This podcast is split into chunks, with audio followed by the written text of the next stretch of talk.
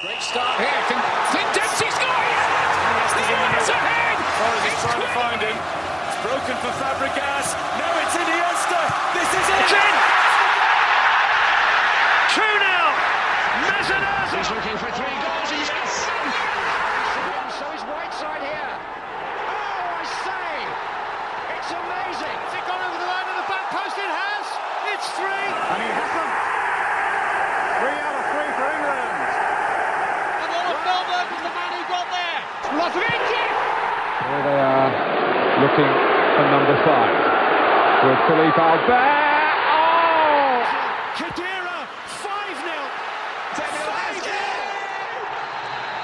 It's five. Hello, welcome to Football Fives. Stephen Chicken here. How are you doing, fair listener? I'm sorry for saying fair listener. I am joined by a man who comes from the land of ice and snow. It's Christopher Simon Nee. How are you doing, Christopher? not my real middle name in any fashion. I just didn't want to dox you. Um, Oh, is it not Simon? No. Oh, it begins with an M, so I think it might be Myman. Uh, and that voice you just heard is a man who comes from a comes from the land down under. You are Australian, aren't you? Ryan Quentin Keeney, how's it going? hello, Stephen Chicken. Is this your, your first one steering the good ship Football Fives? It is, and I've already uh, screwed up my throw into the land down under bit, but we'll breeze past it because we still need to introduce a man from Legoland. It's Daniel Jeremiah Storey. How are you doing, Daniel? Yeah, Jeremiah's a bad middle name, and also not my middle name. Yes, fine, thank you. Good. What's wrong with Jeremiah? What if we've got loads of Yeah, Jeremiahs? sorry, listening? Jeremiah's. That's one of the metrics that comes up. Like if and Chris will confirm, if you go into like uh, Apple Podcast Connect, you get like the demographics and you get location and you get how long everyone's listened to and you get their middle name as well. Yeah. Uh, and uh, anyone with Jeremiah has just turned off. Thanks Very to popular with Mymans as well. I don't have a middle name. Do you not? Yeah, genuinely. Have we talked about this before? I don't know if we have. Why No, would we why- have? Why don't you have a middle name, Ryan? Uh, because I was always going to be called Ryan, and my mum and dad didn't have a backup, so they Just to be clear, reason. Just to be clear, Yes, Ryan. Dan. People don't give middle names because they're thinking, "Oh, I don't want to be too name. harsh on the name we left out." Hedge my Uh, bets. Yeah, I mean, uh, yeah, I guess ca- Irish Catholic families probably do things differently, where it's like, yeah, we couldn't decide, and we just throw it in there. It's a bit Are easier now. We can go up to 26 middle names. Are you saying that we uh, we are just a bunch of indecisive Protestants? Is this what you're saying, Ryan? No, I can only speak from my uh, background as an Irish Catholic on, on how we do things. Okay, well, that is fair enough. We're doing a five-a-sides team this time around, uh, which is, I think, the the the core tenet of Football Fives uh, and the many many episodes we've done over the last year uh, has been has been the five-a-side team, and it's a very topical one. We try not to age the podcast too much, but we've got no choice. It's the team of the group stage of Euro 2020. We've had a lot of fun so far in the tournament, uh, not least when Germany looked like they were heading out, uh, and now unfortunately they are playing England. So, what can you do? Um, I will go to Daniel's story first with his goalkeeper, please. I am controversially maybe going for a player who has been eliminated from the tournament. Although I think if you are going to go for a, a player that has been eliminated, it probably makes sense to go for a goalkeeper. And I'm going for Finland's Lukas Hradecky, I think is how you pronounce that. Brother of, of course, of Greg, the tennis player. Um, he. Finland weren't very good in this tournament. I think that's fair to say. It, my abiding memory of them is Martin Keown reminding me for the 50th time that Teemu, Teemu Pukki's championship season ended quite early and therefore he wasn't fully fit. Um, but the other the other abiding image of them is is their goalkeeper being pretty good and uh, Hradecky made 15 saves, um, which was beaten only by the Turkish goalkeeper, so that isn't necessarily a sign of a team's quality, I think we can say. And he could do very little about the goals that Finland did concede, but yeah, I just thought he was really good. I mean, I, I, I know of him from computer games. Uh, he is by Leverkusen's number one, so it's not like he's been pulled out of Eastern European or Scandinavian football, and no one's really heard of him. He is a, a very good goalkeeper, but I just thought he was he was really solid. Yeah, they a bit of a um, a strange start for Finland, obviously, which I, I think we're going to come on to it in, in, a little while. But um, yeah, I mean, regardless of the circumstances, I think we've seen from how Denmark have gone on that keeping a clean sheet against them was was no mean feat. Um, and you know, Finland had, have only conceded three goals in the whole tournament. Um, you know, it's not like they've, they've gone and shipped a load like the Turkish goalkeeper you mentioned. No, and he's um, they they just had nothing up front. Pohjanpalo obviously scored the goal against against Denmark and uh, probably overperformed. Pukki definitely underperformed, but other than Tim Sparv, I don't think um, who doesn't always you know can play central defence, can play central midfield, but I don't think I could name one of their midfielders, which is never a good sign at a tournament.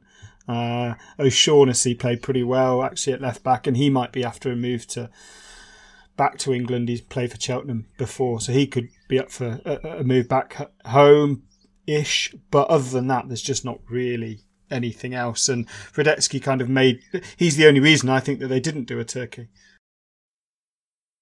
Yeah, I'd agree with that. Christopher, who have you gone for? I am going to make a case for Jordan Pickford, which is probably a slightly controversial shout because we're all supposed to hate Jordan Pickford and think he's a liability. But for England, I really don't think he is. And it's a simple case to make because he's got three clean sheets out of three. He has made a few saves, not loads, but he's made a few saves. Uh, and I personally think his overall command of his penalty area has been excellent. His kicking and distribution, which is absolutely crucial to the way England want to play, has been as far as I'm concerned, pretty spotless throughout this tournament so far. So I, I think it's a, a really solid shout because there aren't many goalkeepers um, in the tournament who haven't conceded. I think the only other two are um, Donnarumma and Sirigu, who share 270 minutes between them for Italy. You can work out who's who there. Um, and Pickford's faced more shots than than Donnarumma in the tournament as well. Um, and statistically he's doing really well. He's compared to Donnarumma, his expected goals from shots on target is higher, and they've both not conceded. So he's obviously beaten that. Incidentally, I had a look at this data, and the um, expected goals on target and goals conceded are combined to give us a number of goals prevented. Anyone know who's highest in the tournament for that for that number? So uh, the, statistically, the best goalkeeper is this. It's probably um, the Turkish lad, isn't it? It is hilariously Martin Dubravka. and his excellent, uh, oh, really? excellent performance oh. against against Spain. Lovely. I uh, the thing I like about Pickford in this tournament is seeing him in a kind of bizarro world, telling defenders in front of him to calm down, which is basically the antithesis of everything we once knew about Jordan Pickford, and also a really good sign, I guess. Yeah, yeah I think we'd not really worried about Pickford at any point. Like there's there's not been a moment where you think, oh, he got away with one there, or anything where it's like, oh, you know, I wish he'd stop kicking it out for throw-ins or anything like that. Like he's just been fine. Like you've you've barely had to notice who the England goalkeeper is, and I think weirdly that is a bit of a compliment to the man who it actually is. The saves he has made have been crucial as well. There, there have been times when England have been a little bit under the cosh in some of these games. You think particularly against Scotland, where he had to get down very quickly to make a save at a crucial point in the game. That could have completely changed things. So when called upon, he's been able to do the shot stop a bit as well. Yeah, fantastic. Ryan, who have you gone for? Um, I've gone for Kasper Schmeichel, um, oddly, who hasn't made all that many saves, didn't keep a clean sheet through the group stages, um, and but I think has been crucial or, or hugely important to to Denmark um, recovering from the events of the the first game. I think it, it feels so long ago because the football and, and the matches are coming thick and fast that it feels so long ago that you know um, everybody was talking about how football doesn't really matter. And, and I think all four of us can agree that it, it doesn't in the grand scheme of the world and everything going on um, and watching Christian Eriksen collapsing and the way that a number of the leading or kind of uh, the elder statesmen of that Danish squad reacted um, and have reacted since um, has been pretty uh, pretty impressive. Um, way more impressive than I think how I would have handled any kind of situation. And I, there is a part of me I think after that game restarted in the manner that it did on on uh, the Saturday evening, Denmark lost. I was anticipating they were going to go out of, of the European Championships. So a bit of a whimper, and, and just because of that, those shocking scenes, and, and seeing one of your teammates um, in that condition. So Schmeichel fronting up with the press and, and doing as much media as he did, talking about the situation and being, um, you know, generally all round human being, I think is kind of what gets him into my five side team for this. That yeah, it's just it, it feels really strange that that happened in this tournament and that you know that happened only 12, 13 days ago, um, and yet we are we're now looking ahead to the knockout stages and and a little bit moved on from it. Yeah, thankfully. I mean, obviously, the outcome was as good as it could have been because, uh, you know, it was. It's. I don't think it's something we need to dwell on for too long um, because everyone, I think, shares the same feeling uh, that that obviously everyone wants the best for Christian Eriksen. Everyone is full of praise for the way the Danish players handled that, the way the you know the officials handled it. Um, and I think even the decision to go ahead with the game that night, um, which seems strange at the time and doesn't seem any less strange as time has gone on, but even that is kind of forgivable almost as a, well, what do you do? You know, I think, I think most, I don't think it's just football that would struggle with something as unexpected and, and thankfully not, not, well, not entirely unprecedented, but largely unprecedented kind of turn of event. And um, but on on Schmeichel personally, but unless anyone else has anything else to add about the Eriksen. No, no, situation. no. You, you crack on, Master Lord. I could get used to that. Um, yeah, I think Schmeichel's obviously he's been around for years, hasn't he? He's been around in the English game since he was, you know, captured on film playing with Tom Ince as a as a toddler kind of thing, and um, he's he's just become a very good Premier League goalkeeper, and we know that he's very reliable. He, I, I think there was a stage, and I think it occasionally you still see it where he has a a Jordan Pickford moment in that I don't think it's any flaw in their personality or goalkeeping, but they just feel like they need to be involved. They need to kind of, maybe for themselves, need to kind of stamp their authority on a game. I think occasionally he he lets that get to him a little bit. But in complete flip side to that, if there was one incident that was going to make him kind of put him off his game and unnerve him, it would have been that Christian Eriksen, you know, that horrible Christian Eriksen. And yet, in fact, that brought out the best of him as a as a kind of a leader of that team in his actions afterwards. So absolutely fair. Went hugely up in my estimation after it. Worth a shout for the actual leader in that team as well, Simon Kjær, who I don't think anybody has listed yeah. as a defender here, whose um, conduct in the aftermath of that was just sensational as well. Yeah, and he's played really was. well. Yeah, yeah. I mean, people have people have been praising him to high heaven, and rightly so. Um, but he did have a duty of care, to be fair. Oh God! Cut that, Chris. nope, won't be cutting that. Uh, cool. Good thing to joke about. Um, I've got Kasper Schmeichel's Leicester City teammate, the Huddersfield Town legend Danny Ward. Not that one. Uh, in fact, no. I suppose for most people, he would be that one. Uh, yeah, the the goalkeeper who was was obviously at the John Smith Stadium uh, during their 2016-17 promotion season was was the hero in the penalty shootout and uh, and did fantastically well while I was at Huddersfield. And I'm not bringing that up just out of my own loyalties, but because that is the last time he played league football um, was in that playoff final in 2017. He's he's sat on the bench at, at Leicester ever since, and for all we've talked about how excellent Schmeichel has, has been and how steady he's been over the past few years. I think there's a few people, including a fair few Leicester fans, who have watched Danny Ward playing for Wales, uh, slightly unexpectedly in ahead of Wayne Hennessey and gone, wow, he's he's worth a run in the team. He's better than sitting in our on our bench.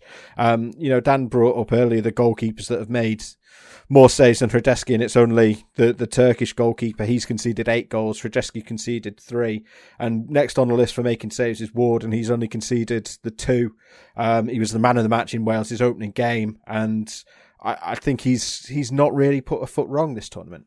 Yeah, it's worth saying as well. He's the game in which he didn't concede. It seems obvious um, to say that that was his, his better game, but he really stood out in that that middle game to me. Um, where Gareth Bale came to the fore, Aaron Ramsey came to the fore. Um, Connor Roberts obviously scored the goal at the end, but Ward was such a huge influence on keeping that clean sheet and keeping that win, which, let's not forget, was tied up very, very late. Yeah, it was a nervy game. That was one of my that was one of my favourite games of the tournament so far. Actually, I thought that was like it wasn't massive on quality, but it was such a sort of uh, a lot of knockabout fun. It was it was good crack. I think you'd say. I am happy to be if we're if we're making our choice. I am happy to be persuaded out of mine towards Danny Ward. So, any other shouts for Ward?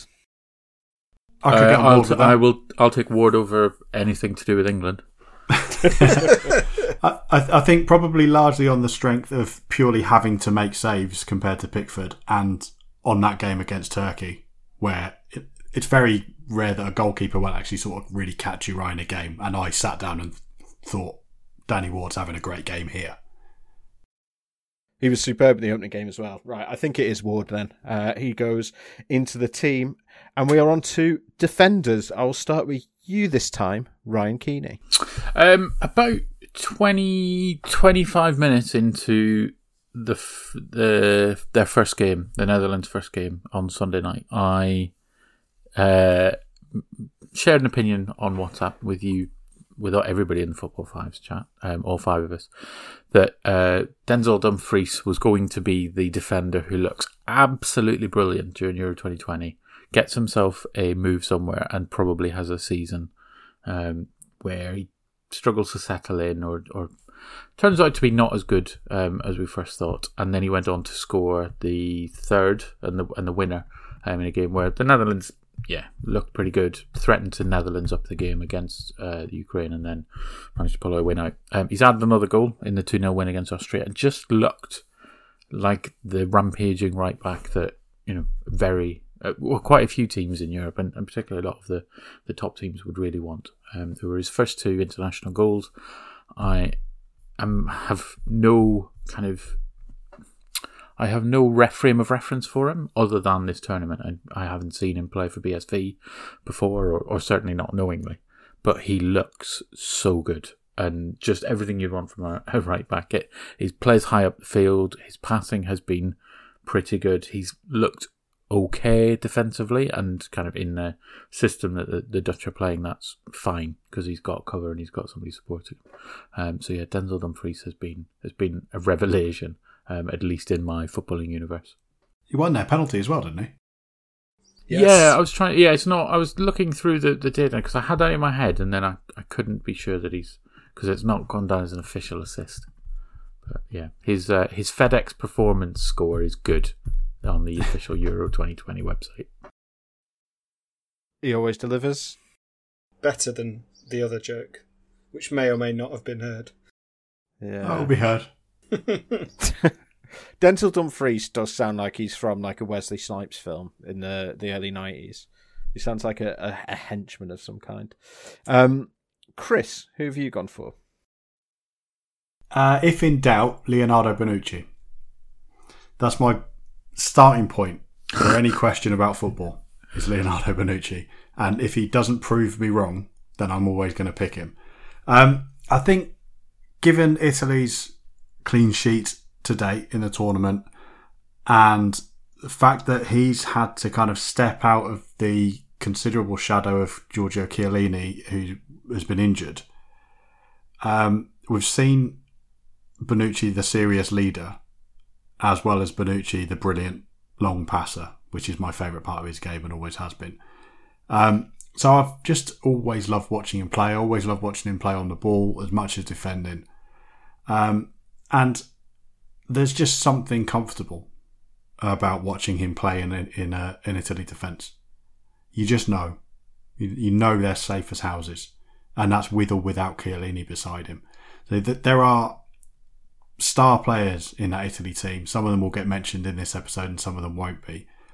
But the guy I always look out for, in the absence of Daniele De Rossi, is Bonucci, because he's everything I want in a modern Italian defender, and he's gone in there, clean sheets across the board, played two and a half games so far, taken out to rest in the, the, the last half of the group. Um, and statistically, he's he's hardly the pick of the bunch in this competition. He hasn't won a tackle, but lazy, lazy, yeah, exactly. Um, but everything about watching him play just fills me with joy. Clean shorts defender, isn't he? So like, I think the tackle thing maybe isn't that surprising. Yeah, yeah, very much so. Yeah. Um, well, not your shorts obviously aren't clean from the way you're talking about him, but you know his. I, I rarely um, wear shorts or anything else when I'm watching Italy. um, I think. I mean, we'll talk plenty more about Italy, but just talking about them defensively, it's it's only them in England that have not conceded a goal yet this tournament, and I think they have. You know, England have looked a bit more like conceding one at times than, than Italy have. Um, I think Italy are the, for me the team of the tournament so far. Um, they look like the team to beat based on the evidence of the group stage. Uh, although obviously, you know, some some teams have had stronger groups than than they've come up against so far. But um, yeah, let's yeah, be fair, think, they've pissed it so far. Oh, they absolutely have. I mean, they've been. I mean, we'll get onto it when we get into the midfielders. But um, I mean, just while I've noted that, I think it's interesting. Spoilers that none of us have an England defender, uh, despite they've not conceded a goal. Is is that just because they've rotated it so much. Is you know because we've had Maguire out and then in, and Mings in and then out, and the fullbacks have, have changed. Um, did did any give any thought to John Stones at all? Perhaps I, I haven't because uh, uh, I mean maybe it's partly kind of reverse bias in that you you feel like if you pick an England defender, they'll immediately drop a clanger and and will lose. But I I, I think England have been much more without getting too wanky about it, much more kind of system based in the defending, in that they've basically employed the two midfielders in front of them to stop any huge danger. Uh, Pickford, the reason Pickford hasn't got into this team is, and the reason Chris even nominated him is because of the other things, the distribution and the kind of commanding awareness. Um, because they have been very well protected by those midfielders, and yet because England is England and everyone's being very negative. Those those two midfielders have come in for some stick for doing that because people would rather us be more expansive, and I, I understand that. But I think the defence has actually been really well protected. I thought Mings was our best defender for the first couple of games, although I can completely understand why Maguire comes back in as a kind of I think it was year 2004 where Ledley King played well until Terry was fit, and then Terry came in. It's similar to that. You pick your best defenders. I've got no issue with that, but Mings I thought was the best. Yeah, I think I've, I would be tempted to have put Mings in. I've got a sort of mental um, barrier to anybody who's played only two games a little bit here, unless there's like a really good reason why not. Um, and also coming forward here with a a Villa defender would be a little bit predictable. But I thought it was really solid. But I, I, think that's that's probably the word for it with with both him and Stones. Obviously, the fullbacks have changed a little bit more, but both him and Stones have just done their jobs to a decent standard. They haven't been really tested, I don't think, for the reasons I, Dan's I, outlined. Yeah, exactly. I, I don't think it was too wanky actually, Dan, because yeah, I think just that whole sort of that five, that that central five, um, as a unit have just been all good, and I feel like they've just been operating well as a team rather than it being sort of one outstanding player making loads of goal line blocks and clearances and so on. Um, Dan, who is your pick while you uh, I, have I've also gone with an Italian. Um, I guess we have a chance in this team to throw a, an attacking fullback or a wingback through into maybe into the third spot as well, depending on how we look at the team. But I've gone for uh, Leonardo Spinazzola, who is not a player I knew an awful lot about. I mean, I knew he played for Roma, and I, I don't watch much Serie A football anymore. Um, but he's been a revelation as this rampaging wingback. Different to Denzel Dumfries in that he's he's not as quick and he's a, a, kind of he looks like more of a midfielder than Denzel Dumfries, you can see that Dumfries is a fullback. Spinazzola is he's a you know he's a, a bit of a unit as well, but just gives them such an outlet down that left and allows whether it's Berardi or Insigne, whoever, who or whoever is playing out in that kind of inside left position to just drift in field. And yeah, you know, he hasn't scored, he hasn't got an assist, but he, he just seems to make that team tick. And I also think he's a, a pretty good personification of this Italy team under Mancini in that um, he, he is intent to push forward even when the team is 1 0 up, even when the team's 2 0 up. And you know, he's not necessarily a household name. You know, he's not a Gianluca Zambrotta. He is a, you know, Roma are a big club, but they're not a, a club that plays in the Champions League that much anymore. So, yeah, I just think he's been an absolute revelation. Mourinho's going to break him. Yeah, that is true. Actually, I'd, I'd, that, I'd completely missed that point. That yeah, Mourinho probably won't play with wing backs, so it'll be interesting how he fits him in. Yeah, he's he's, he's a strange one because he's right-footed, isn't he? Yeah. Despite Yeah. sort of playing on the left, and um, and Italy have they're, they're kind of lopsided with their fullbacks. They've had uh, Di Lorenzo, I think, generally on the other side, although obviously they rotated against Turkey, um, and um, and he's a lot more sort of he sits back a lot more. He may he has a lot more of the play in his own half, which sort of gives Spinaz, Spinazzola the the license to get forward. It's it's almost the one goes and one stays, except it's always the same one. um, and uh, yeah, he's uh, he's been very eye catching off that left side. He was excellent against Turkey. He, Dan makes a really interesting point about the tactics of it because he does create the space for Insigne, who would, by the way, is my sixth man, or very close to it. Um, but because he is right-footed, they have the option of playing together in field, which was really effective in that first game. So it's it's not just a space creator, and he's not just getting up there and cutting in and doing whatever. He he then plays with the wide forwards, and it Yeah. does a Well, he had- fantastic job for them. and he he's not afraid to just stick wide when he needs to either. Like Yeah. when I was look, you know, I think it's quite popular to talk about your your false tens at the moment and the way Man City do it, and you know even Huddersfield Town have had Pipa doing it sort of last last year, and um.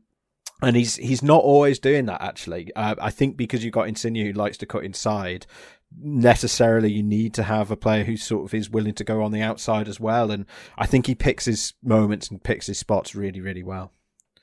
Um, for mine, I've got Matthijs de Ligt, um, and he is. I mean, it's it's based mostly on the stats, to be honest, um, because you look at. I mean, he, he missed the game against Ukraine for uh, for for big for starters. So the two goals that Netherlands have conceded, he wasn't on the pitch for. They've not conceded with him in the team. He's not been dribbled past this tournament. He's making tackles at a decent rate for a good side. Uh, he's making shed loads of clearances. He's just looking very solid, and you know, he's he's it's remarkable to think that he this is a player who we're talking about who is, you know, he'll, he'll be over thirty caps for the Netherlands before this tournament is finished. He's played for Ajax, you know, seventy-seven league games for Ajax, fifty-six league games for Juventus, and he's still only twenty-one. Um, and you know, he is just living up to his track record of just being extremely, you know, solid and complete and not really having a flaw in his game. Good shout. He, he's a weird one, De Ligt, in that I, I, as I say, I haven't watched a huge amount of, of Serie A football, but he hasn't. I think the reviews there are, are complimentary, but they're not necessarily wow yet. He's he's got he's got that thing that every twenty one year old defender has, where he will make a, a gaff every now and Mm. then, hasn't he? Like a, a silly a silly error that makes him look um makes him look very daft indeed. Yeah, and uh, but he seems to have this ability to step up whenever the Netherlands need him, and they have been they have been excellent in this tournament after that. You know, bar a twenty-minute wobble against Ukraine, uh, and all credit to them having suffered that wobble, they they kind of immediately went down the end and, and won the game. Apart from that, they've been they've been pretty good, and they are in they're also in a the good half of the draw with a, a really nice run potentially to the semi-finals. So yeah, he he's he can still grow in the tournament. I guess is what I'm saying. Yeah. Yeah. Um who are we going for then? We've got Dumfries, Spinucci, Spinazzola and De Ligt. I think we have a tactical decision to make. Personally, I think we're a talking. proper defender. I I think it's De Ligt as a proper defender or Spinazzola as the outstanding candidate. And I would like, therefore, to propose that we put them both on hold and decide when we go for whether or not my defender gets the first midfield spot. Because I have a defender next. Well, do you want to go with that one then, Chris? Yeah, it's David Alaba. Um, Ah. So he has played in defence for for Austria in this competition in more than one position, and he's definitely worth a shout on the basis that Austria winning matches at the European Championships is absolutely unheard of, and getting through to the knockouts of a major tournament hasn't happened for them for decades and decades. And I spoke on this very podcast about the doubts that I shared about Franco Foda and stylistically still do. Um, but one factor that I'd kind of missed was the absolutely top level ability and leadership skills of Alaba. And the attitude that he has in playing in a team where everybody else is so massively far below his standard is stellar. And he goes in there and he leads and he plays Yeah. where he's told to play, does what he's asked to do, and he's done really well. I think if nothing else, it's fair to say that he would be absolutely mustard at a game of five-a-side. Yeah, yeah, I think he would. He would, and that versatility has been really important as well. The pre-match graphics have caused a bit of a a laugh in, in kind of Austrian football circles because they, they never seem to know where he's going to play. He, they put him in one position for the first game and he wasn't there, and then they re- reverted for the second game and he played somewhere else. And being able to do that is huge for nations like Austria who can bring in a, a, a solid, if slightly uninspiring squad into this tournament and have the buffer of that third place possibility for qualifying and get the business done. And being able to drag his teammates up rather than going in the other direction is a skill that not a lot of the other players that we will talk about in this episode will have the ability to show. Probably can, they can do it, but they're all in really good teams. And Austria are not not a great team. They've Chris, done really well, but think- they're not a great team. Where do you think he'll play at Real Madrid? It's difficult to tell, really, isn't it? Because it's, I, I think the absolute best of him is probably left back, left wing back. But whether he fits in there in, in Madrid, I don't know. Um, whether they've got designs on him making the Philipp Lahm move into central midfield on a permanent basis, I don't know. Um, so it's going to be really interesting to see. What else have they got at, at left back at the moment? Uh, Marcelo's still there, Yeah, maybe that. And he's, ca- he's captain as well. uh, but he is. I mean, he is. He's getting on a bit, but Yeah. um, but yeah, they've got you know Carvajal's. They've got options in every position. I, w- I wondered if maybe that he would. I mean, he's not a, a holding midfielder in terms of design, but I wonder if he might be that eventual Kroos. They might turn him into a kind of Kroos replacement just to yeah. Pass, pass, pass, and and obviously they will see an awful lot of the ball, which is he's used to. At Yeah, Bayern, yeah, they will. It, it's interesting actually because he, he's been absolutely central to everything Austria have done, and he's done it from left back. Now, he's, he's miles ahead for passes for them in the tournament. Um, only Sabitzer has kind of got a proper claim to be a, a more dangerous creative influence, and he's doing that again from from left back. Um, but he's doing the defensive side of the game to his usual standards as well.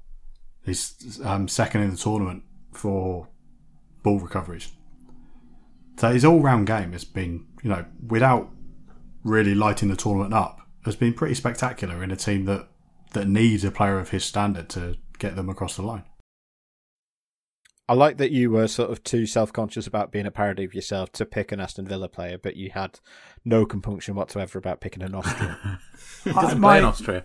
He's got Savo Milosevic up front. yeah, my my affection for Austrian football begins and ends in uh, one stadium in Vienna.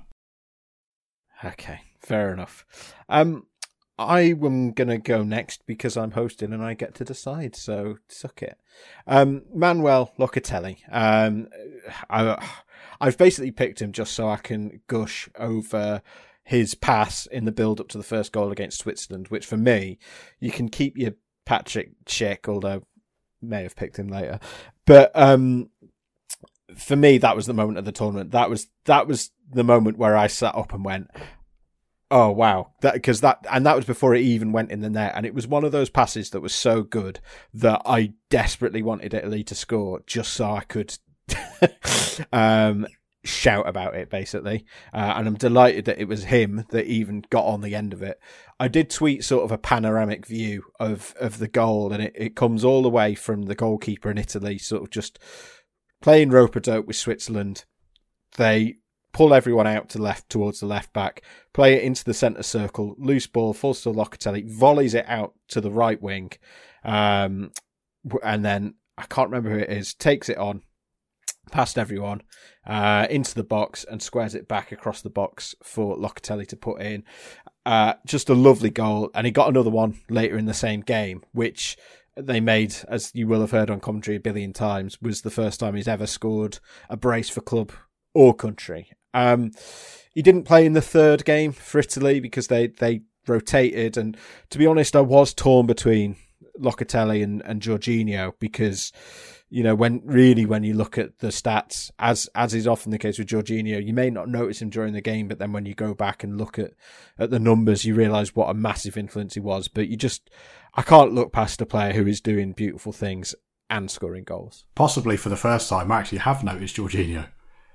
I think he's Wow. been excellent, and I mean to the eye as well. You know, rather than just looking at the data, it's the first time I've actually kind of sat down and, and, and admired what he's doing on the ball.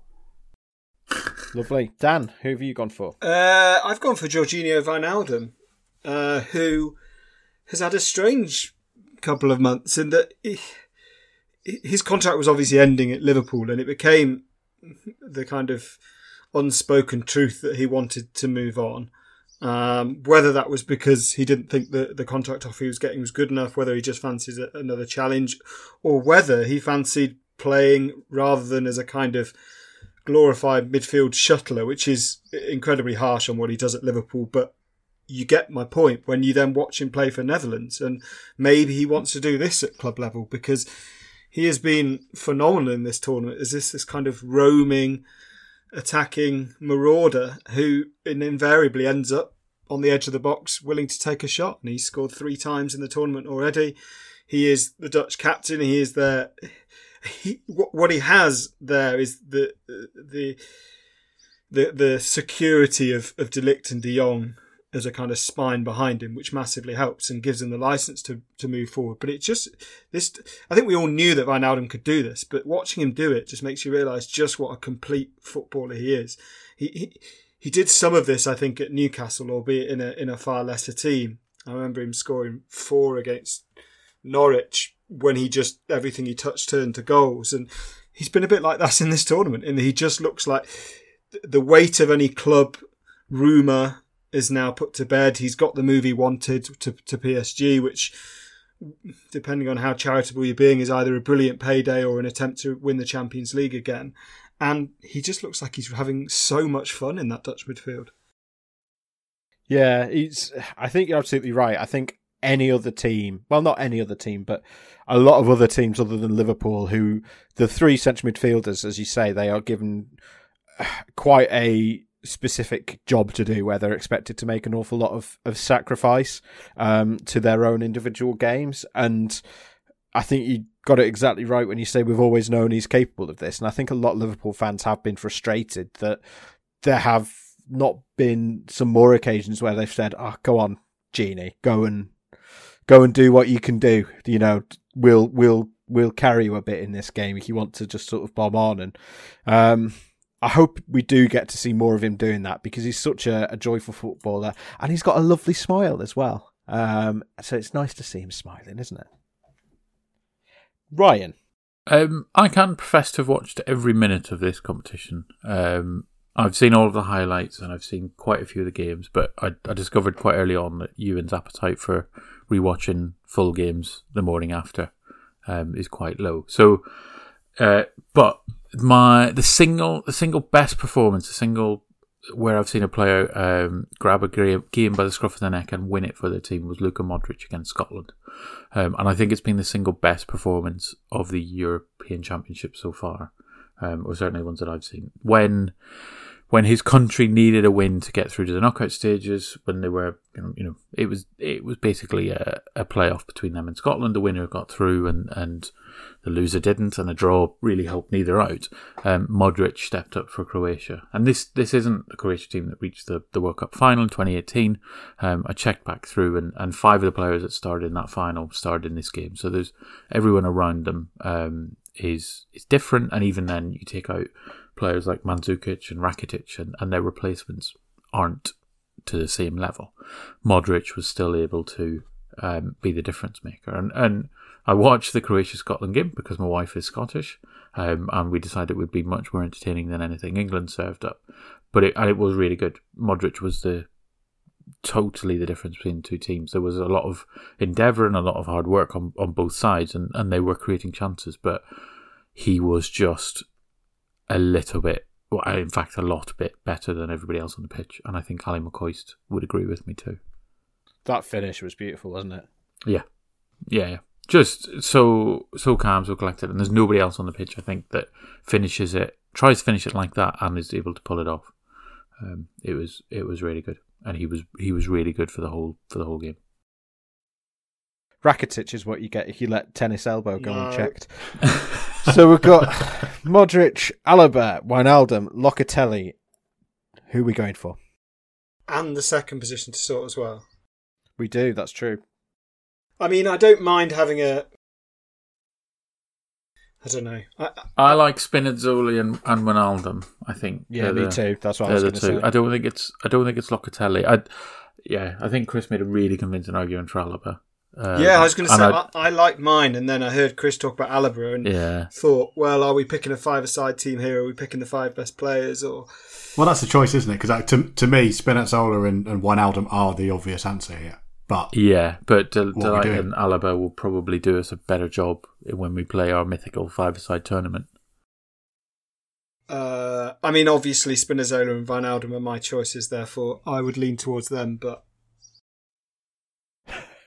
Cool. Well, I think I would go for Spinazzola um, and uh, and Wijnaldum as well. To be honest, uh, and do I get to make that decision as host? Have I just done it? I, I, I think like it's it's fairly universal. Really, Alaba is, is the perfect point, player to come on every five minutes anyway when someone's breathing out their ass, isn't it? Yeah. Yeah. The glorious irony in this, of course, is that we're going to be asking Gini Wijnaldum to uh, sit a bit deeper. oh well. Um, right. Uh, in our fourth player, then I'm going to go fourth. I'm sorry, I'm going to go first because I don't have a huge amount to say. It's Cristiano Ronaldo. He's scored the most goals. Some of them have been penalties. You've still got to score them. Um, I think to be to be fair, to be top scorer at 36 is he, is he now? Um, in that group, penalties or not, is um, is pretty impressive work. And you know our our dear departed colleague David Hartrick, God rest his soul. Uh, he's he's not really dead, don't worry. Um, as far as I know, as um, pointed out that he's basically a sexy Kevin Davies these days. Ronaldo is that is not Dave, although yeah. And um, I think that's slightly harsh. I can see where he's coming from because he can't. He, although he's still quick, he can't do it over the ninety minutes, can he? Um, but yeah, you can't argue with that goal scoring record. Yeah, and I mean the the the moment of the tournament for him is that goal against Germany, which admittedly comes you know eventually in a pretty heavy defeat, but just that desire to get from one pit end of the pitch to the other is that fire is not burning out anytime soon, is it? No, yeah, he is 36. As I've I've checked. Don't worry, we had it right. I could have just let it gone uncommented on, but I just wanted everyone to know that I was right. Uh, Chris. Uh, my midfielder here is a player who I've criticised a lot, and actually I'm not very fond of him at all. And he's kind of my go-to for taking a piss out of the uh, arrogance and streaky nature of uh, the modern superstar football player, and it's Antoine Griezmann, who has completely turned on its head everything I thought I knew about him as a footballer in this tournament. He's playing in this wonderful free role that's been mentioned by commentators, um, and what I like about it, I think, is Um, I don't fancy him much as a when when he's relied on to be the main outlet for goals. But in this role, you see incredible work rate. He's defending deep when he needs to. He's tracking back. He's tackling like he means it. He's never not running, and I, I think he's been brilliant. For for me, he he might be my player of the tournament so far. Uh, he scored a really good goal uh, against Hungary, which was a classic kind of midfielder arriving late to pick, pick up on a loose ball and, and stroke it home. He's nowhere to be seen when that ball goes forward. And it's just the, the energy of his performances in, in all of these games has been phenomenal. And he's doing both sides of the game really well. He's, he's massively influential defensively and off the ball. And he is also France's leading chance creator in the competition. It, to me, it's a complete tournament for him so far. And I say that as someone who would look for any reason to mock him, slag him off, abuse him, anything I can get my hands on. And I can't. He's been superb. I think that what you say about the free role is really interesting because people, I think, interpret free role as you don't have any defensive responsibilities. And I'm sure there are some attacking players maybe not at elite level where you don't get away with it, but if you drop down a bit, where a free role means I can just stand halfway up the pitch and wait for the ball to kind of come to me. Whereas he's basically the opposite of that, isn't he? he his yeah. free role is I will go and hassle and harry and press whichever player I feel is appropriate to do so because I'm tactically aware enough that I'm not going to just pick the wrong option. And then, as you say, when he gets it, he, he invariably does something with it. Yeah, he does. He's sixth in the tournament for tackles won, Griezmann. Wow. Incredible. You're arguing. Yeah. You're arguing well today, Chris. Yeah, he is. Have you ever considered going into the law? I, no, I have not. hmm. Worth considering, lawyer knee. uh, Ryan Keeney. Um, I've gone with Renato Sanches because I'm thrilled to see him back. I guess, um, and and after his season at Lille and and everything, it's it's really easy uh, to forget that 2016 was such a whirlwind for him. Um, he, I think he'd only broken into the Benfica team uh, in 20, at the end of 2015. Had a really good end to the season with them. Was called up to the Portugal squad as a bit of a surprise, as a bit of somebody to, to gain experience, and then ended up being young player of the tournament and, and one of the shining lights for them, um, winning winning the European Championships and since then, um, and, and, certainly up to this year, it's been a, a little bit less kind of. It's not the meteoric rise, and he's not the next breakout Portuguese star. Um, the the move to Bayern didn't go well, and, and even the loan to Swansea. So I'm I'm thrilled that he's he's playing football and, and seems to be enjoying himself uh, in in Liga, and he's forced himself into the team um, for this. He he didn't start first game. He came on um, with nine minutes to go, Portugal were drawing down there with Hungary and ended up winning 3 0. Okay, that, you know, not all down to him, but he's just been a difference maker. He was so much better than the players he replaced at, at half time in the, the Germany game. Um, he came on for Bernardo Silva and just looked to add impetus to things and then started and, and played pretty well in the, in the 2 2 draw to end it. So I'm just, I'm excited. I'm, I'm really pleased. He's, he's one of those players that he didn't make an embed with Maradona 100 because he wasn't playing first team football at the time that we released the list, and then within 12 months he'd made us look really silly and and um, didn't get on there. So yeah, this is it's kind of it's nice to see these players come back and go through.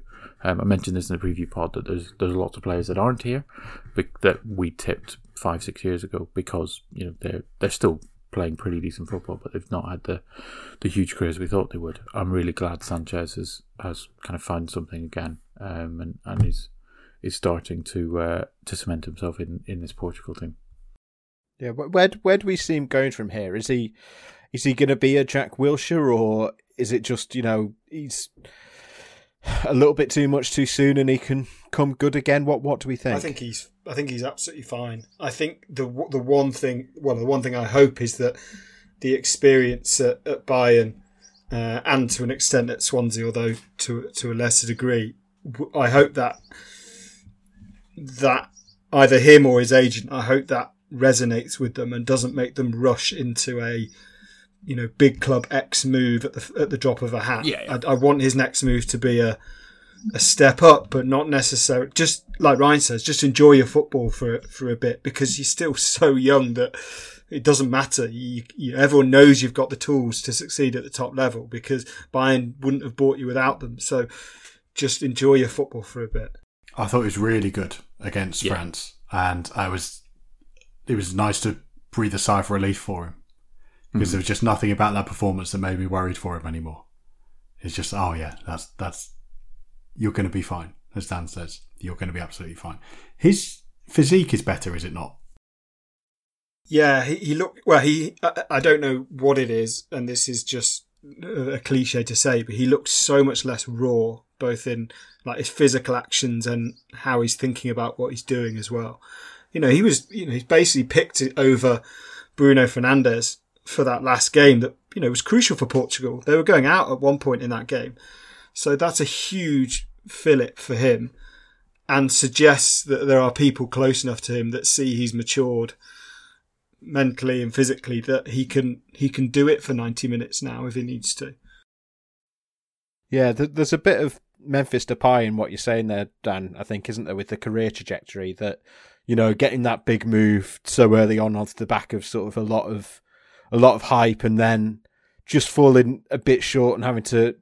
Both of them have gone to France, and you know, obviously Depay's been in Ligue 1 for a while now with Lyon and and done really well, and and I think he's now sort of starting to fulfil the potential that led Manu to sign him in the first place, and obviously he's got that that move to Barca now. Yeah, I mean, I- I think the diff. I mean, I don't know. I've not met Renato Santos. I've not interviewed him, but I, I, the question is: there's no doubt with Depay that his confidence will propel him on through issues. Um, I, I think the doubt with Sanches for a while, and what's so pleasing about the comeback is that I think we doubted for a while whether he did have that confidence, whether it had kind of half broken him that year or two years.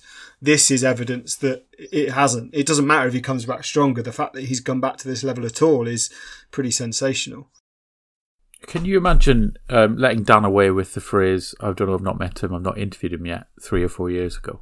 Is he like is Dan a proper journalist now? Is that what we've we've accepted? I think he's proper. Yeah, No. Is that where you've been, Dan? I mean, I've not left our village for about 16 months. So when I say I haven't interview- interviewed him, I've not interviewed anyone but my partner. So well, if you're lucky, Renato Sanches will come strolling through Ramsden. when. Uh, Who have you gone for though, Dan? Having just mounted a a, a good case for someone else. Uh, I've gone for Emil Forsberg, who I, I, I don't necessarily think is going to get into this team, but is a player who.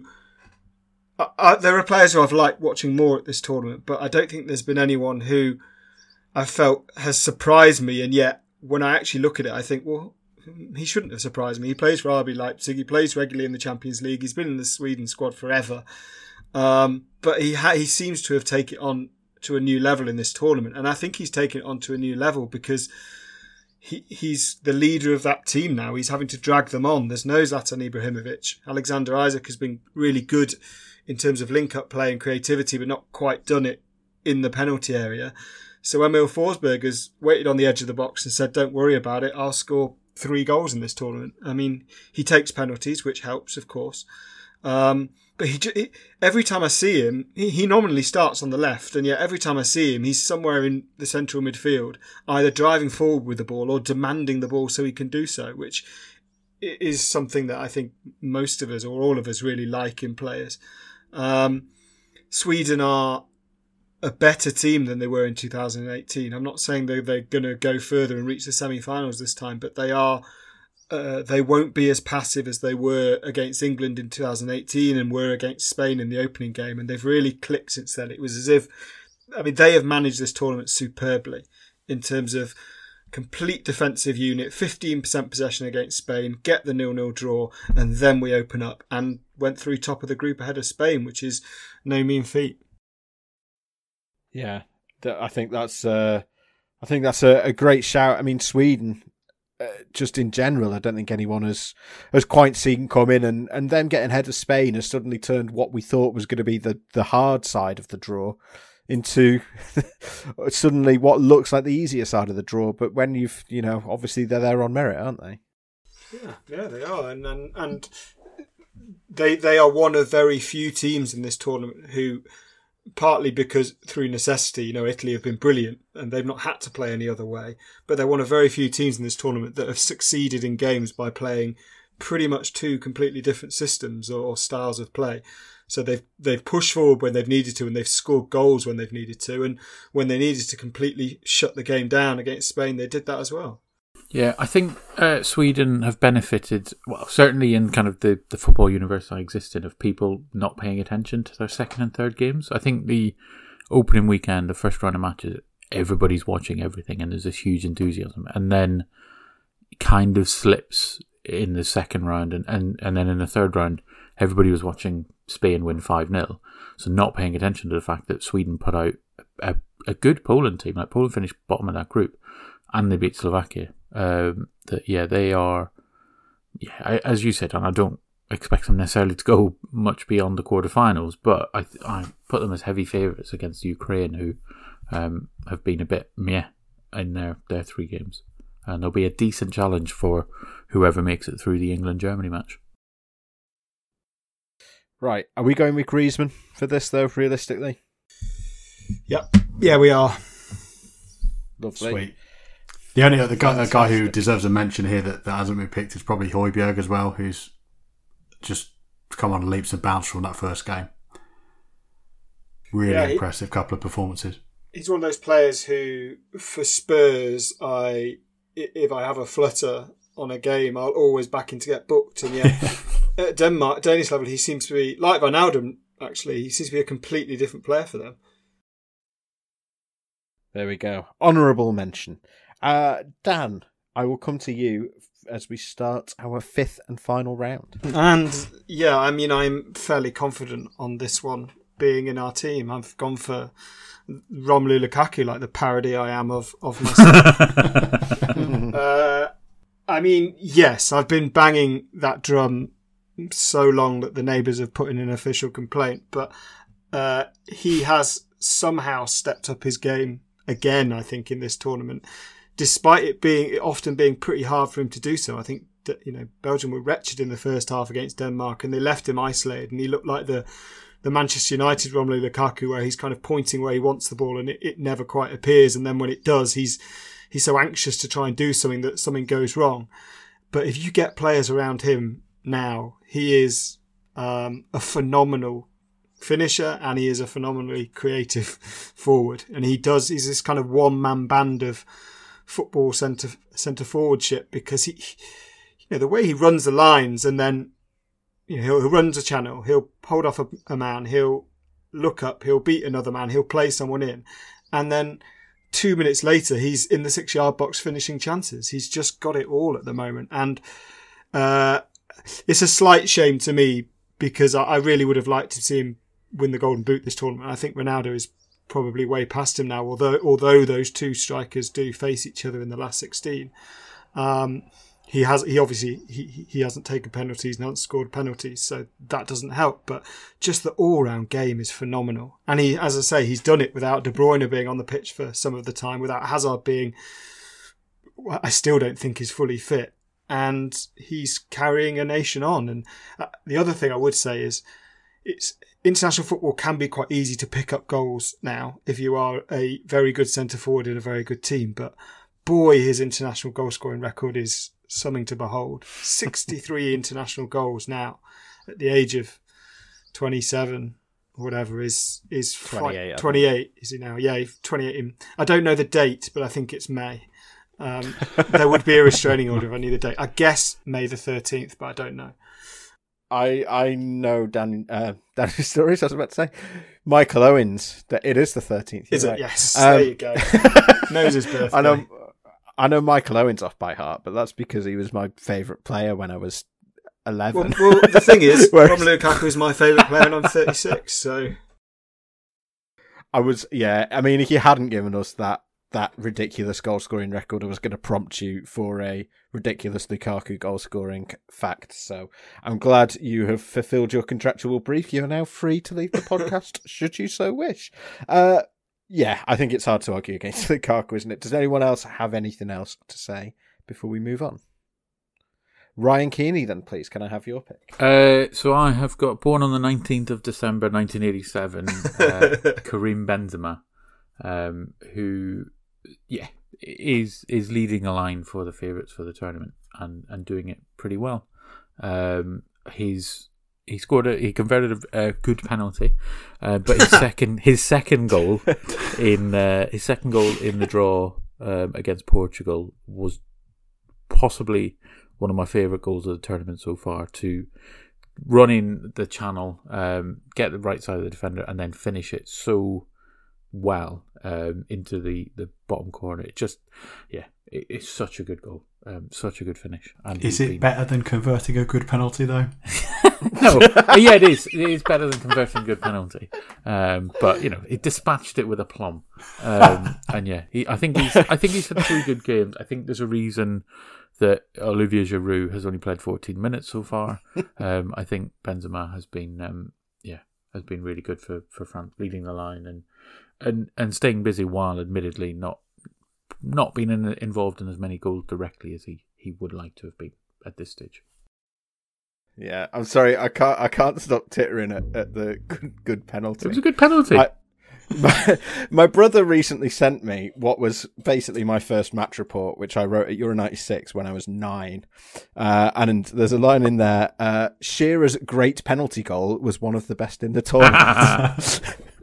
so there we go. Benzema's a great penalty goal certainly was one of the best. In fact, it was one of the best in the tournament. There's been some proper shit penalties this summer, haven't there? Just a few.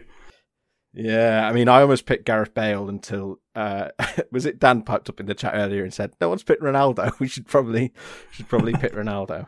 Um, right, I am going to go next. Uh, Patrick Schick, uh, a man who shares my first initial and the first five letters of my surname, and so I've got an, an instant liking for him already. Um, he has scored the goal of the tournament. He's one of a handful of players to have to have got to three or more as well already at the group stage, um, and he's done it while playing for. And I'm aware I might end up eating my words here, but what looks like a, a relatively like adequate but not much more than that Czech Republic side.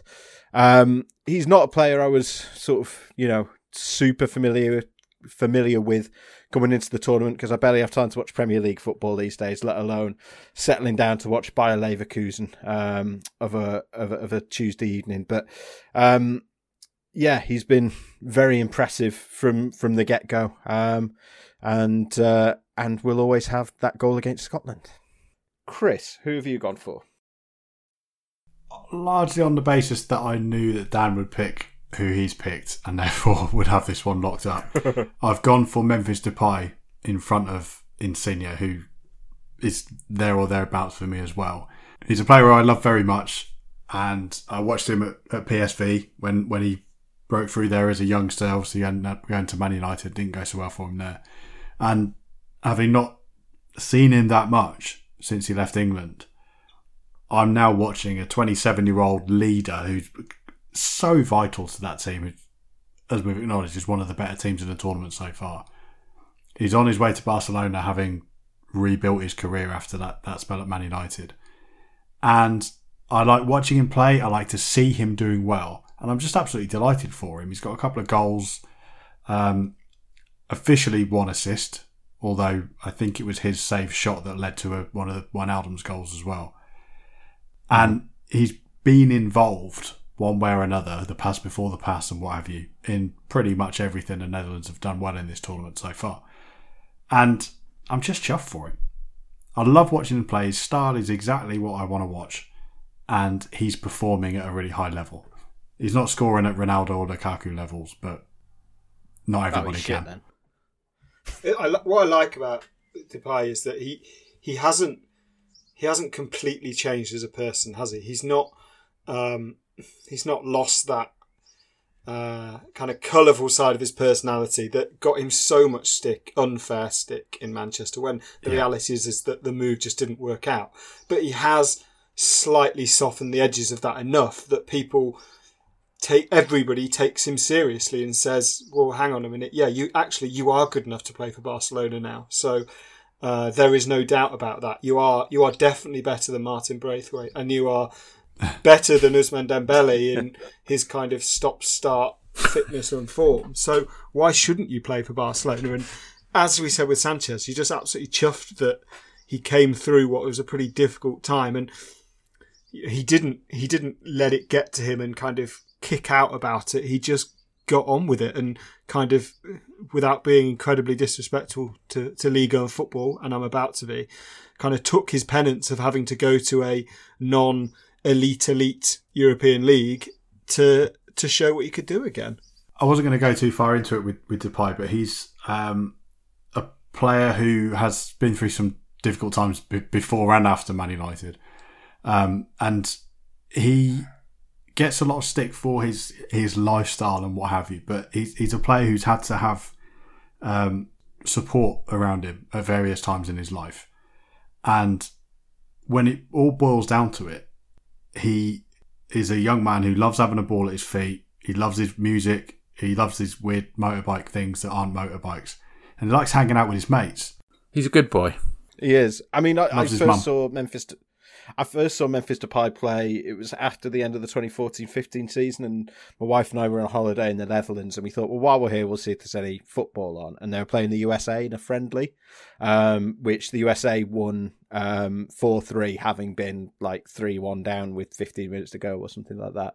But Depay was, I think he's his move to Man U had just like that week started to come together um, or had just happened or it, it was you know it was known basically that he was on his way to Man U so we already had sort of one eye out out for him but we didn't need to I mean he was the star player on the day and I'm with you Chris I think he is a player who you'd like to see playing you know with a smile on his face because that's when he's at his best Yeah, exactly. And he he was brilliant for PSV. You know, before he got his um, proper household name level break at uh, the, the World Cup in 2014, he was amazing for PSV. He really was. It was such an obvious signing for Man United. It doesn't feel like it in retrospect, but it was a tap in for them. we're going for Lukaku though aren't we I Yeah. presume Yes. Magic. So that is our five. We have in goal Huddersfield Town legend Danny Ward. Uh, we have Spinazzola as our defender. We have Wijnaldum as our midfielder. Antoine Griezmann is our fourth player. And Romelu Lukaku, for probably about the 427th time in Football 5's history, has made it in up front alongside Griezmann. Fantastic. I think we've got a good team there, haven't we? Should do all right. It's, Yeah, it's, it's, it's a team with enough attacking talent that England, even against just five, would definitely sit back a bit. yeah, I mean, to be fair, we're asking an awful lot of Danny Ward in his side, um, but we know he's been. If he continues playing as he has been, then uh, then we're fine. That's why he's in the team. Lads, it's been an absolute pleasure. We will hopefully have David Harchick back with us for the next one. Um, if we can get all five together, then uh, that would be even better. I think we have we managed it once. Did we do it for a quiz once? If we get all five together, Ryan's editing it. It's a good shout. Um, yeah, lovely stuff. Here's hoping the rest of the tournament is is as good as as as it has been so far because I think, as you, we mentioned earlier, that first round of games was was you know absolutely stunning. I thought and. You know, I think it's. I think when you get to the two games at once, it becomes a little bit more difficult to follow for obvious reasons because you're following um, two games at once. But I've really I said before the tournament when we did our preview show, I don't think I've I'd ever been more excited for a summer, summer tournament, and for me, it has lived up to the hype. I don't know about you guys. Yeah. It's a shame Ryan's doing it sort of half-assed, really. But- Sorry, yeah, Well- trying to parent as well, Dan. I do mm. apologise. I, I, I've, made your I've own really enjoyed there, it. mate. I've really enjoyed it. I, I don't get the criticism of the format. I don't get the criticism of 24 teams. I think it, it, it changes how some teams react to games, but I don't. There's not necessarily been a, a really drab match where I've gone, oh, this is a real victim of the, the 24 yeah. I've I've not found it to be honest. I bemoaned that constantly on the preview show, and I've really not found it to be an issue in this tournament. To be honest, like I think we'll see now we're in the knockout stages and things might be a little bit cagier, perhaps. Maybe it'll come home to roost, but I quite like the way the draw has sort of spun out. I think there's some some really compelling games there, not least England versus Germany. Um, we should touch on this briefly because, I mean, by the time people listen to this, it's possible that England have already lost on penalties. But are England going to lose on penalties in that game? Uh, I of all the games, and not and not just because you know I am an England fan, I I, I cannot pick it. You know, I, I, I we haven't seen what we'd like to think is the real England yet. I think partly by through nerves and partly through design. And we haven't we've seen about seven different versions of Germany in the group stages, albeit in a very hard group. But you know, if, if the Germany that turns up that beat Portugal four two and England are as passive as Portugal were for periods of that game, we'll get walloped. But if the Germany turns up that played Hungary, well, we should progress with relative comfort if that such thing exists. So I have no idea yeah, it's. Uh, I, would agree with you. I mean, I would imagine that England would come into this probably, possibly even slightly more fancied. Weirdly, despite the fact they've not really turned it on. Um, I think a neutral. Well, let's let's ask a neutral. Ryan, what what do you? Think? Uh, I don't. I don't think England will lose on penalties. I don't think it'll go that far. I, I Dan has kind of hit on the head that the Germany that played against Hungary was really disappointing from a team that wants to then advance in the knockout stages. But the flip side of that is I don't I don't think we've quite seen this England team click, and I don't know if there's enough time to figure out what that is, what's required to do that. Whether it's just actually a better opposition and, and a situation where England can play to their strengths and use that pace and get a chance to hit teams on the break. Um, yeah, I don't know.